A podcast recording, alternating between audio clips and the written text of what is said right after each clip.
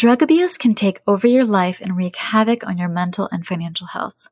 Today's guest, Bill from Wealth Well Done, served a decade long prison sentence for a drug related charge and had to build his financial life from scratch. This episode is a story about redemption, resilience, and rebuilding. Hope you enjoy the show. The Mental Health and Wealth Show. The Mental Health and Wealth Show. The Mental Health and Wealth Show. Thank you so much for listening to the Mental Health and Wealth Show. This is host Melanie Lockert. And first of all, I want to acknowledge that you are brave and amazing for being here. Getting ready to listen to a show about mental health and money is not easy, and I know you are ready for these amazing conversations. But before you listen, I want to let you know that all of my content is based on my own personal experience with mental health and money, as well as the experiences and expertise of my guests.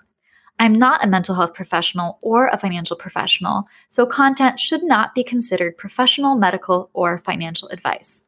As a trigger warning, please note that content on the show may include sensitive topics around mental health and suicide. So if you're currently in distress, please get in touch with a professional by texting HOME to 741 741.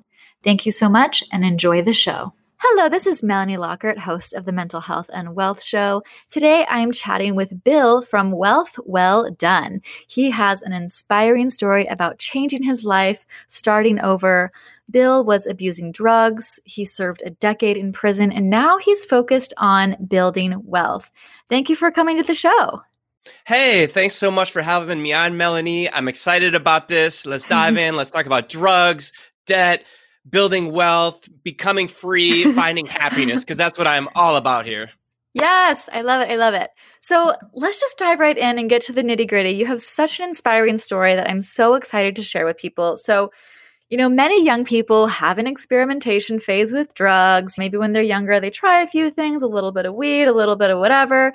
You know, it's, it's common, but it sounds like it went a little bit beyond that for you to the point of drug abuse. And I know that drug abuse has huge implications on your mental and financial health. And I want you to kind of describe, like, tell me a little bit more about your story with drugs. Yeah, totally. I probably well, I, I tried smoking pot for the first time when I was 14 years old, and you know what? I liked it. It mm-hmm. it was an escape from where you know all 14 year olds going through a difficult time in school and making friends and and finding yourself and and that was challenging. But I got high, and I went to a place where I felt was an exciting cool, happy place. And it was the first like adult decision I ever felt like I met like made. Like my parents weren't there to tell me what to do. School wasn't there telling me what to do. Like I did this and I liked it. Yeah. And when you like something and I didn't see any consequences at first, like nobody went to jail, nobody, you know, dropped out of school and when you like something, you continue to do it. And so I thought, well, if I like weed, then let's try the next thing that came around, which is probably snorting some type of powder, like a a prescription pill maybe and then there was LSD and mushrooms and I just kind of climbed that drug pyramid to the very top when yeah. I eventually got arrested at 20 years old. Wow, that sounds like such a journey and I love what you said about kind of experiencing something new and making this adult decision at 14 like I feel like people do drugs because I've thought about this myself. I'm like, people abuse drugs and alcohol or even just, you know, enjoy them without quote abusing them because it's a way to escape yourself. It's a way to escape your reality. And, you know, something that I've thought is like, you can never really escape yourself. You can't take a vacation from your own mind. And if your mind isn't serving you in a way that is healthy, like, of course, an escape feels good, right? Yeah, and that's totally it. And and I get this now. I didn't at the time, but I get this now that when I was like younger as a teenager, I thought I wasn't necessarily escaping. Like I thought drugs were helping me find maybe what I was looking for. Mm, and it was giving me like, you know, a deeper experience than what I could find in, in normal life. And that's why I continued to go down that path. I mean, now I look back and I realize like the drug experiences I had were were all lies. It was it was fake. You know, mm. it was the easy, eh, you know, I, I say this now, it was the easy way out. The hard way out is working hard in school, getting a job, starting a business, you know, saving your money. That's hard. But you compare that to giving $5 to a friend to give you some drugs and you take off like a jet plane. Like, yeah. Like that was easy. Yeah. But it was fake at the same Yeah. time. And that's the mistake I made was thinking something that was real was really ultimately fake. Mm, that is so fascinating. I love that you mentioned that because I feel like, yeah, I think people do drugs because they want this kind of alternate reality. They want some answers. And maybe for some people, that's what they get, depending on the context. But a lot of people, yeah, it's like this fake, illusory sort of experience that feels really good, but ultimately can have dangerous consequences and, you know, have a huge impact on your mental and financial health. So, how did abusing drugs affect both your mental and financial health? so I, I got arrested at 21.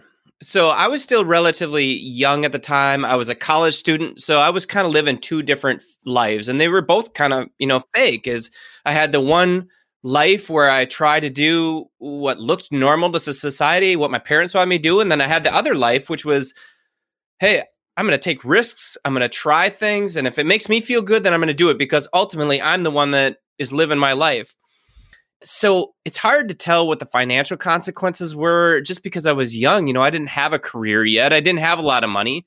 I mean, you factor it up and, you know, I probably wasted like, you know, thousands of dollars without even realizing it. And this is a money show. So I had a job, you know, when I was 16 doing different things. And of the thousands of dollars that I made during that time went to using drugs and what do I have to show for it now?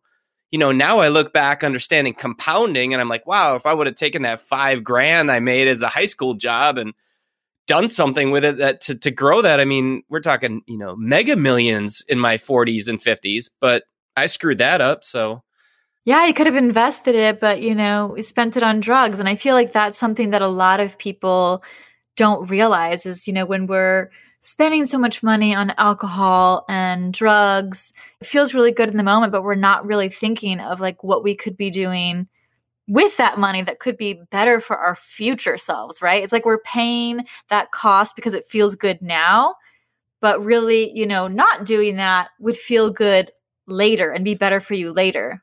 Yeah, and totally. And I just had a thought when, when I thought deeper on this. You know, I didn't maybe really experience the money problem yet because I didn't have a job, like a full time job. I didn't have a career I hadn't graduated with. But you know what I sacrificed on? Less the money, I sacrificed on the quality of my character Mm-hmm. because in order to use drugs, you have to lie to a lot of people.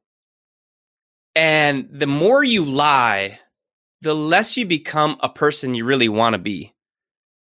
And I think that's where drug use really impacted me was how many times did I have to lie to my parents to get away with it? How many times did I have to pretend I was somebody I wasn't so that I could get something out of them, e- even from an employer, even though if I went and did my job? Ultimately, I'm pretending that I'm somebody that they like when I'm really not that. And I think I had a lot of shame in that eventually of just, man, I was, even though I didn't maybe necessarily lie to a lot of people in their face, I was a liar because I was pretending I was somebody I wasn't. And so that's where, you know, drug abuse really, I look back with a lot of regret was I sacrificed my character of who I, who I really was and the, the potential I had.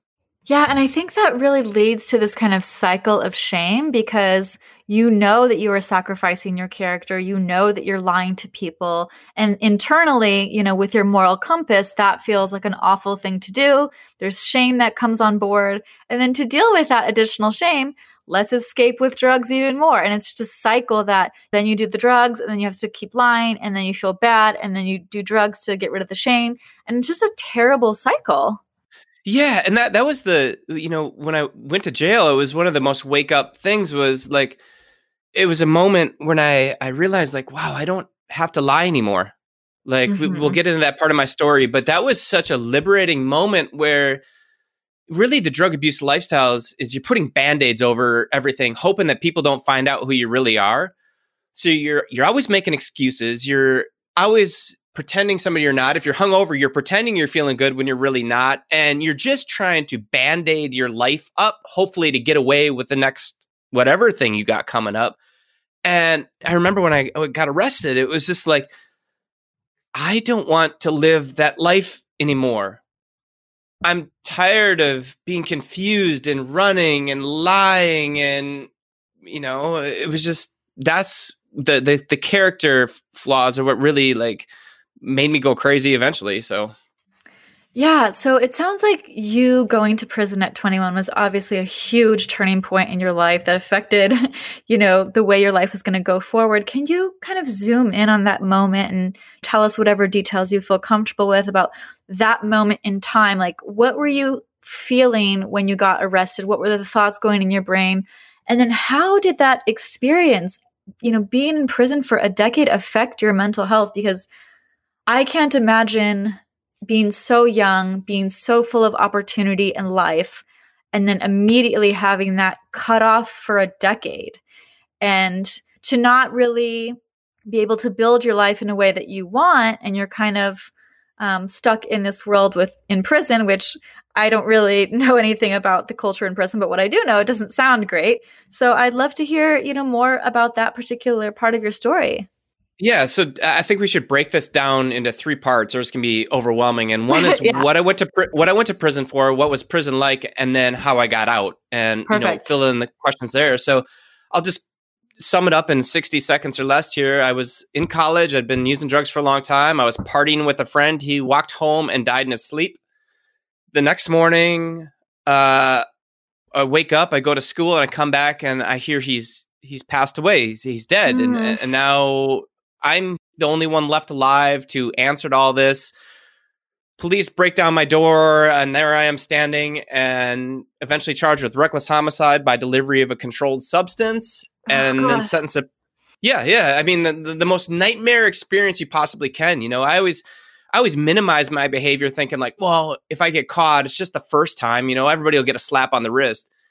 But what I never factored in is situation Z can happen. Situation Z is something you're totally not expecting that unfortunately an amazing person lost their life and now I'm in the shock stage to want to, you know, figure this out. So that's what I went to prison for. I was eventually sentenced to 10 years in prison for my very first time in trouble and then I just had to figure figure it out cuz when you go to jail, nobody tells you what to do. Nobody cares. They throw you in there and say good luck and your release date will be in 10 years and uh, we'll see you then. Oh my gosh, that is so much to process. And I feel myself getting overwhelmed, you know, just hearing about that because it's so emotional. I can't, and I can't imagine having this duality of emotions where you're dealing with the grief and shock of the passing of your friend, which is obviously horrific and grief is overwhelming. But then also the shock that you got in trouble for something that you never thought that you would get in trouble for and then suddenly you're paying very very steep consequences and i can imagine that that was just beyond comprehension and, and what was going on in your brain and your mental health must have been something just pure survival mode and like shock and like what was it like those first days in prison? Yeah like you're totally on board with it. It was looking back on it now it was it was shock. It was disbelief. It was it was survival mode and and that shock and survival mode probably lasted good two three four years. Oh, yeah. I mean because it just gets it gets worse. I mean you go to jail and then you get sentenced to prison and they ship you to prison. Now you got to figure out prison life and like it it never ended. There was never a moment where you go okay i need to go on a vacation here and just process my thoughts. Uh, that doesn't happen. It just kept going. So I, I think I the survival mode that I personally went into was like, okay, my brain instantly sorted out what I can control, what I can't control, and the emotions I should avoid. So the survival mode I saw is let's look at what I can control. I can control my attitude. I can control what I want to learn. I can control who I want to be in the future. What I can't control, I can't control where I am. I can't control how the district attorney, the attorneys, the judge is going to judge me because I can't impact that. I can't impact my sentence. And then uh, I forgot what the third thing was, but uh, oh, the attitude I would have and, and the emotions I wanted to accept, you know? Because mm-hmm. I'm sure there was anger in there and anger at myself and anger at the situation and, and there's disbelief and there's anger at the police for not at least you know, talking to me and, and understanding this is a horrible mistake. And, but I realized like anger, sadness will get me nowhere. Nobody cares about how I feel right now. So I at least have to say, well, I'm going to slow it down and I'll, I'll, say this and you can follow up with a question. But my very first day in jail, I had a cellmate that was in there, and I don't even think he knew what I was in there, but he's like, man, as long as you don't have a life sentence, they can't hold you forever in here. And my brain latched onto that. Like, I don't know when I'm getting out, but one day I will get out. And I have to focus on that day and not the day that put me in here with all the the grief and everything. And so that's what I did is I focused on who am I going to be when I get out? Yeah, it sounds like you obviously experienced a lot of the five stages of grief like for years and years. You know, I think that it sounds like you really kind of latched on to this glimmer of hope, this release date, which I think, you know, when we're going through something so traumatic and so shocking, we have to kind of hold on for dear life for that little glimmer of hope. Like, I honestly think, you know, in my mental health journey and the people that I've talked to, we need hope. Hope is a survival mechanism. Like, without hope, people don't find the reason to keep going. And so, I'm so glad that you latched onto that. And just one quick question I wanted to ask you obviously had to get sober at this time too, right? When you were in prison. So suddenly you didn't have that to kind of self medicate or even, you know, help you with all of that. Yeah. And immediately, you know, it's uh, just like when I listened to you and your debt journey, I imagine there was some point where you're like, I don't want to keep adding more debt to get myself out of the debt situation. And for me, it wasn't debt, it was drugs. And I immediately saw normal people don't end up in jail my decision making is flawed for me to even get here. And you know what? The decision making I had around drugs was what put me here. So immediately I was like, I have to eliminate that puzzle piece from my life for me to get anywhere. Like, it is not okay. This is being in jail is not okay. It's not acceptable under any circumstances. So immediately I was like, I have to remove that. But then the next thing was was, and I'm I'm sure if you're, you know, I have an extreme case, but if you're in debt too, it's like well, once you say, I'm not going to be in debt anymore, I'm sick and tired of it, then there's also a gap of like, well, who am I going to be next? And how do I find my identity? And for me, it was like, how do I find my identity without using drugs? Because that's all I knew, like, was making bad decisions. And so there was probably a gap of six months where it was a self soul searching period where I had to say, like, okay, who am I going to be next? And uh, it took me a while, and that's how I got there. So I love that. And I, I think, you know, you touched on a really important point that we have to remove these kind of negative influences, but then there is this feeling of kind of grief and mourning that you're giving up this part of your life. Like, I remember the last couple of months before I paid off my $81,000 in student loan debt, I was feeling really weird because I was like, I don't know who I am without debt how am I going to run this debt blog? Like, are people going to even like me? Are they going to listen to me? Who, like, I don't even know how to feel. And I was starting to feel really uncomfortable. And I was like, this should be one of the happiest moments of my life. And, and it was eventually. But, you know, for the couple of months leading up to my debt payoff, I was feeling so weird and, and like mourning this person that I was because I realized I had never not been in debt my whole adult life. I took student loans when I was 17. I paid them off, I think, when I was 31, 32. And, you know, it's like I've never even realized what it's like to be an adult without debt. And, and, and I'm just thinking about it now. The process of that soul searching moment for somebody struggling with debt is I'm sure it's a it's a tough pill to swallow when you realize I have to sell that car because that car payment is unhealthy for me. And everybody knows me for my beautiful Mercedes. Mm-hmm. And you know, all of a sudden you look at your McMansion or whatever he has that is killing you financially, and you're like, man, it's smarter for me to get rid of that. But what are people going to think when I move to a smaller home? Like, that's what I'm talking about that soul searching period of like reevaluating everything and then being willing to be different. And that was so hard because I didn't know what to do. I didn't know how to live a life without drugs. I didn't even know how to have fun without drugs. Mm. And now, I, but I knew that was the better thing for me. So I was going to have to accept a new sense of norms and a new sense of identity that it's cool not to use drugs. You know, that was for me, but or or it's cool not to have a McMansion. It's cool not to have an expensive car. It's cool not to have all the designer clothes. Your clothes from last year will work just fine. Like that's finding your new identity. Yeah, whenever you're making such a huge shift in your life, I think you have to really break out of the status quo and that can be really difficult because being in the status quo obviously feels comforting, feels safe, like everyone's doing it. But then when you're doing something that no one else is doing or very few people are doing, it's overwhelming. Like, oh my gosh, I'm going to walk on this road alone. Like, I remember before I discovered debt blogs, I was like, I don't even know one person in my life that's actually paid off debt. so, you know, it felt frightening. But I think taking that first step requires so much courage. And then, you know, if you stay the course, you can find happiness at the end. But it really takes a lot of courage and fortitude to even start. Yeah. And when you were talking, I wrote down that same word, courage. And I think it takes confidence Mm, and mm-hmm. and the problem is you don't have the confidence right away, but you have to quickly find that confidence that you can do it. You can take an insurmountable goal of paying off $81,000 and somehow you don't know how you're going to do it, but you can do it. And it, it was the same uh, courage and confidence I had to find within those first 6 months of jail and prison like I was like I don't know how I'm going to do it, but one day I'm going to get out of here and I'm going to be way better than the person that came in and anybody who judging me right now for where I am, I'm going to have my chance to like prove that I was better than the dumb decisions that put me into this jam. And uh, I don't know where that courage and confidence came from. I'm a spiritual guy. You know, I was in prayer the whole time. I was journaling. I was searching. But that's the courage and the confidence that I had that anybody has to have to dig themselves out of the hole that I can do it against all odds.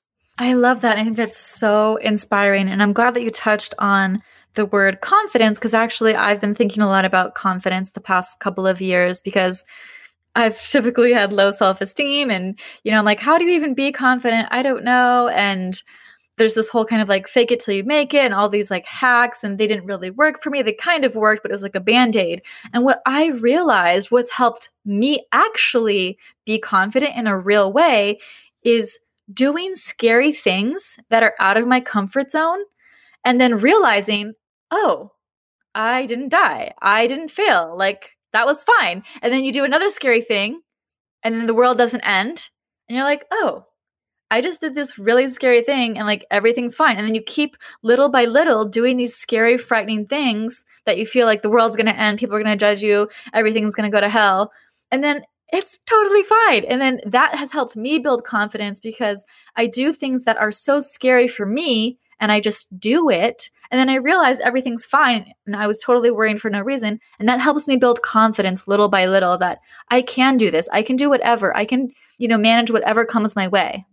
You hit it dead on. I think the the seeds of confidence start with trying small, attainable, scary things, realizing you don't die, and then realizing, whoa, you know, some of them don't always work to my benefit, but some of these risks really work to my benefit and they help me. And then you're like, whoa, if I could do that, then I do the next one. I think for me in jail, it was simple as like I started a journal and I could write a page in my journal every day.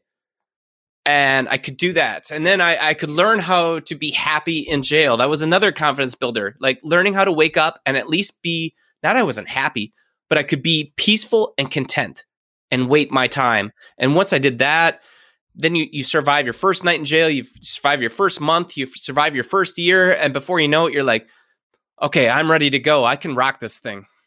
I love that. And, you know, I wanted to talk a little bit more about kind of your growth journey and your experience in prison. So you spent a decade in prison from 21, I think, to 31. And yep. I'm just thinking about my own life from 21 to 31. And those were my most formative years. So many things happened, so many things changed. I feel like I had four different lives in that decade. And so I'm curious how this decade in prison affected you when in that time frame 20s to 30s is such a formative time like did you feel like your development wasn't as progressed or did you um, progress in a different way in prison i'm just curious yeah I would say I was really slowed down to my real life development because when you're in jail, you're frozen in time.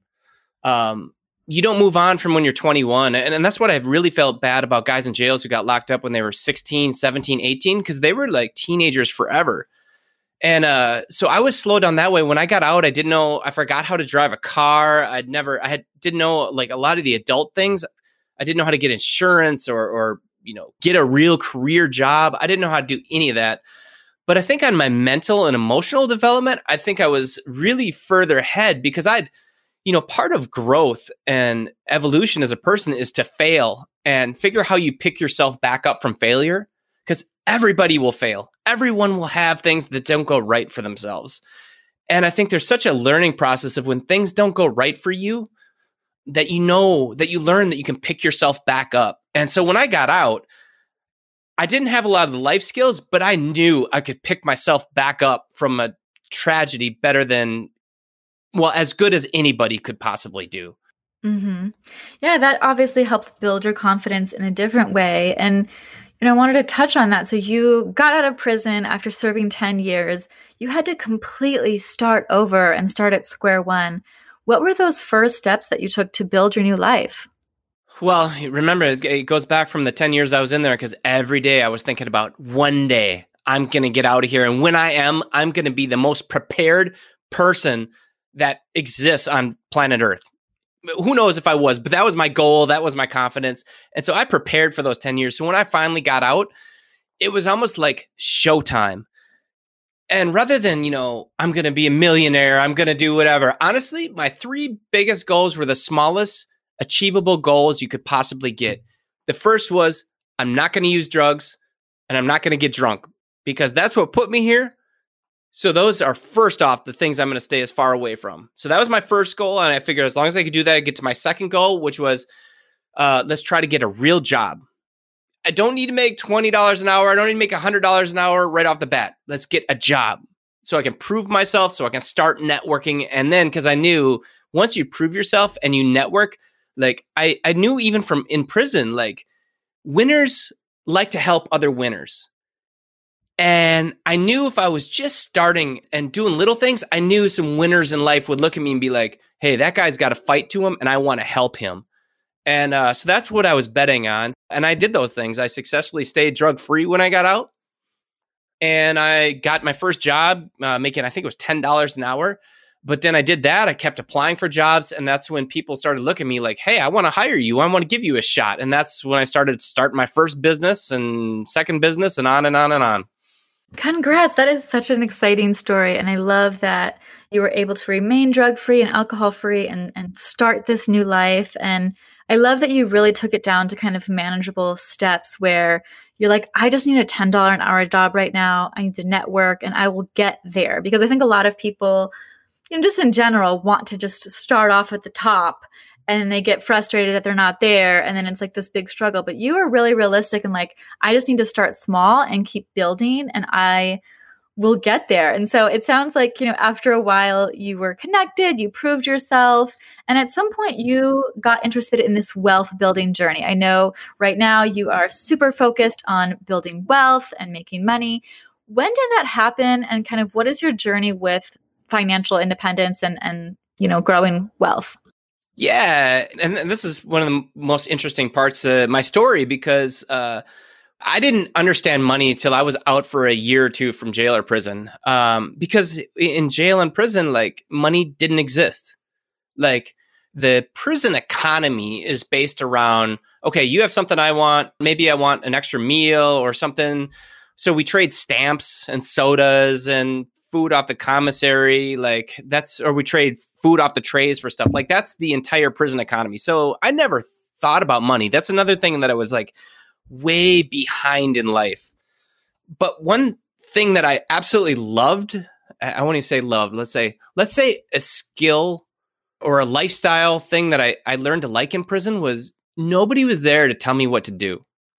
Um yeah, they told me that I could be in my cell, but nobody was there to tell me I couldn't think about something. Mm. I couldn't be myself. Like I got to create those life rules for myself for my first time. Like even though I was sitting in jail cell, that was like a silver lining. Like, wow, I no longer have to pretend I'm somebody I'm not for a boss, for my parents, or not even my parents tried to do it, but I like not pretending. And so I think that independence I actually found in my prison cell. Like being able to read what I wanted to read and learn. So when I got out, like I still wanted that independence, not to have to be dependent on somebody or to do something I didn't want to do.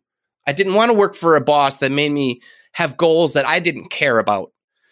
And so I think immediately it was just a logical step of if I don't, uh, the only reason you need a job is to have money. But if you can learn to manage your own finances and make money by yourself, like I could be independent for the rest of my life. Like that's what it was all about to me. So I got my first job, made better job, and then I probably helped that I lived in prison forever and didn't need a lot to be happy. So yeah. Well, I mean, I don't know what the medium income is in uh the the the country. What is it, sixty thousand dollars or something like that? Something so, around that, yeah. So even if you're making median, like I was like, man, I could easily live on like thirty with an old car and a, and a, and a modest house to start with. And so when you start saving, you know, around thirty grand a year, like that started adding up really, really quick. I love that, you know, you kind of spent 10 years in prison where you had this duality of like you didn't have freedom of choice to where you go and location and you're kind of confined to this space, but you also found a lot of freedom in, you know, people aren't telling me what to do. I can read what I want, I can think what I want. And then, you know, you get out of prison and then you still have this like voracious desire for freedom. And I think when we talk about money, money is the best thing to buy freedom because it buys choices, it buys opportunities, it gives you your time back. And I love that you've kind of just doubled down on this freedom journey as it relates to building wealth and money. Yeah, it, I'm so glad so we can go deeper on this. The weird, at least from my experience, because I try to use prison time uh, to the best of my benefit. And the weird thing about prison time for me was I had zero physical freedom. I couldn't leave my 10 by 5 cell, whatever it was, 10 by 6. I don't even know. I couldn't leave there. I couldn't go where I wanted. I couldn't eat what I wanted. I couldn't dress how I wanted. I couldn't interact with the people I wanted to interact with. But I had all the mental freedom that I could ever ask for. I didn't have to be anywhere. I didn't have to, you know, make a wage to pay anything. I I could think for the first time in my life how I wanted to. And I don't know if it was because my situation, but I fell in love with that. And then when I got out, it took me a little while, you know, to save my first hundred. You know, I started small, remember? Like I didn't start saving a hundred grand at first. It was say my first hundred dollars. And then I worked a little harder and saved my first thousand dollars. And then I saved my first ten thousand. And I learned how to invest that ten thousand and b- bought a house and then bought a rental property. And and it was never to get rich so I could buy this expensive thing. It was always that I wanted to be independent to think and to act and ultimately how to find my vision of happiness. Money was never about things to me. It was always about how can I try to be happier? And money freed everything up choices, mindset, so I could really seek for what made me the most happy in life. Oh, I love that. I think it's such a transformative experience. And, you know, you've really done such a fabulous job of taking this incredibly traumatic, horrific experience and kind of turned it around and start started over. And now you're building wealth and you're doing so well. And so, you know, I wanted to end the show on getting your advice for someone that may be currently abusing drugs and alcohol. Maybe they're dealing with a huge life change that they feel like they can't get out of, or, or they're grappling with a huge decision that will have an impact on the rest of their life. What advice would you give someone dealing with that? Well, I, I think the first step is to slow down. I mean, if you could take any, you know, what worked for me in my experience was even though it was jail, it was a moment to slow down. And then the next step is just slow down and then to figure out who do I want to be? And really evaluate your life of, you know, what is making me happy? and what is making me stressed. And once you kind of weigh those and you can almost do it like a pro and a con chart of, you know, in the center, who do I want to be? What makes me happy and what makes me stress? And then almost go line item by line item and slowly try to chip away at the things that make you stressed and unhappy. And when that number goes down, actually look on the other side and say, okay, what makes me happy? And try to add some of the energy to building those things that that bring you peace and happiness. I mean, that's ultimately what I did for 10 years straight, just alone in my cell, really going, who do I want to be? What are the skills I should practice and develop to help me become that person? You know, those are actionable steps. It's not like, oh, I want to be, you know, just fantasizing. I want to be that. It was like, no, that's who I want to be. What are the skills that'll help, you know, take me like a ladder to that person? And then uh just removing the things and starting simple. Like before I saved a thousand dollars, I saved a hundred dollars. Before I saved a hundred dollars, I started ten dollars. Um, you know, we're about to close on our third rented property. You know what? The Woo! first, yeah, that's super exciting. And like before I had three, I bought my first house. You know, so it was it was some it was starting small, and you can always go bigger once you go small.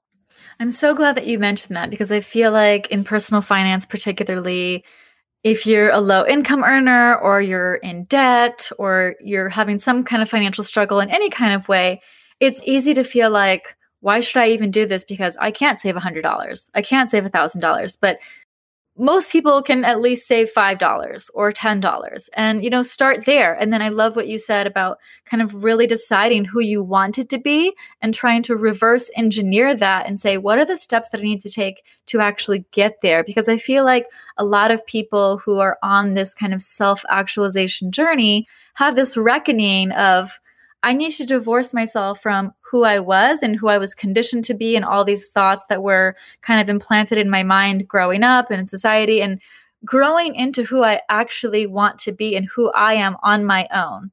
Yeah, and something else I wanted to add and and go off of too is, you know, I don't want you to think that I knew who I wanted to be all this time because that can be overwhelming. Like, what is my Yeah. purpose? Who am I going to be? And then, like, I, I've been married for I think uh, six years now, and my wife suffered with that. Is she was so overwhelmed with who I want to be that it was almost paralyzing. Mm-hmm. And so it's okay to not know. But at least what worked for me was I didn't know who I wanted to be, but I knew the type of man I wanted to be. I didn't want to be a liar anymore. Um, I didn't want to have to fake my way through life anymore. Like that's what I'm talking about. I didn't know what career I wanted or what industry I wanted to work for or how much money I wanted to make. Yeah. I just knew like the type of human being I wanted to be. And I knew if I could become that, then everything else would kind of just take care of itself. Ah, I love that. And that is so inspiring. And I know our listeners are going to connect with your story and feel so inspired. And, you know, I wanted to ask do you have any kind of final thoughts or anything else that you'd love to share with the mental health and wealth audience? Don't be afraid of great, awesome visions that you've always seen yourself and never be afraid to take that first step.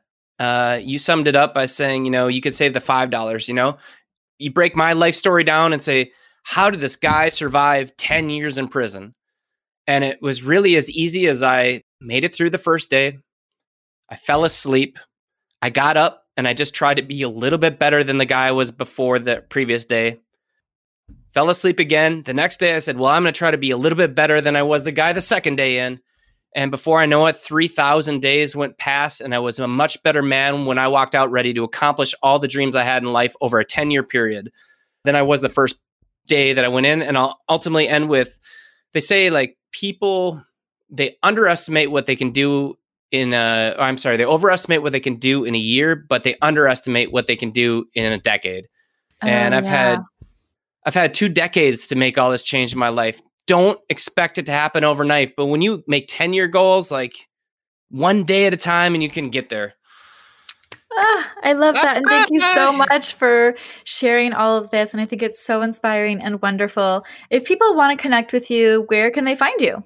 Yeah, so I, I still have the blog up at Wealth Well Done, and feel free to send me an email through the blog thing. And I try to update it every once in a while. So um, I'm around. I'm on Twitter probably most often. So just go to Wealth Well Done, follow me there, say hi, and we'll we'll go from there. Or ask me any questions there. Perfect. Thank you so much for being on the show. Yeah, thanks so much for having me, Melody. Thank you so much for listening to the Mental Health and Wealth Show. If you like what you heard today, please subscribe and leave a review. If you want to suggest a topic or simply say hello, you can reach me at mentalhealthandwealthshow at gmail.com. You can check out the rest of our content at mentalhealthandwealth.com. And lastly, I want to remind you to do something for yourself to take care of your mental health and wealth.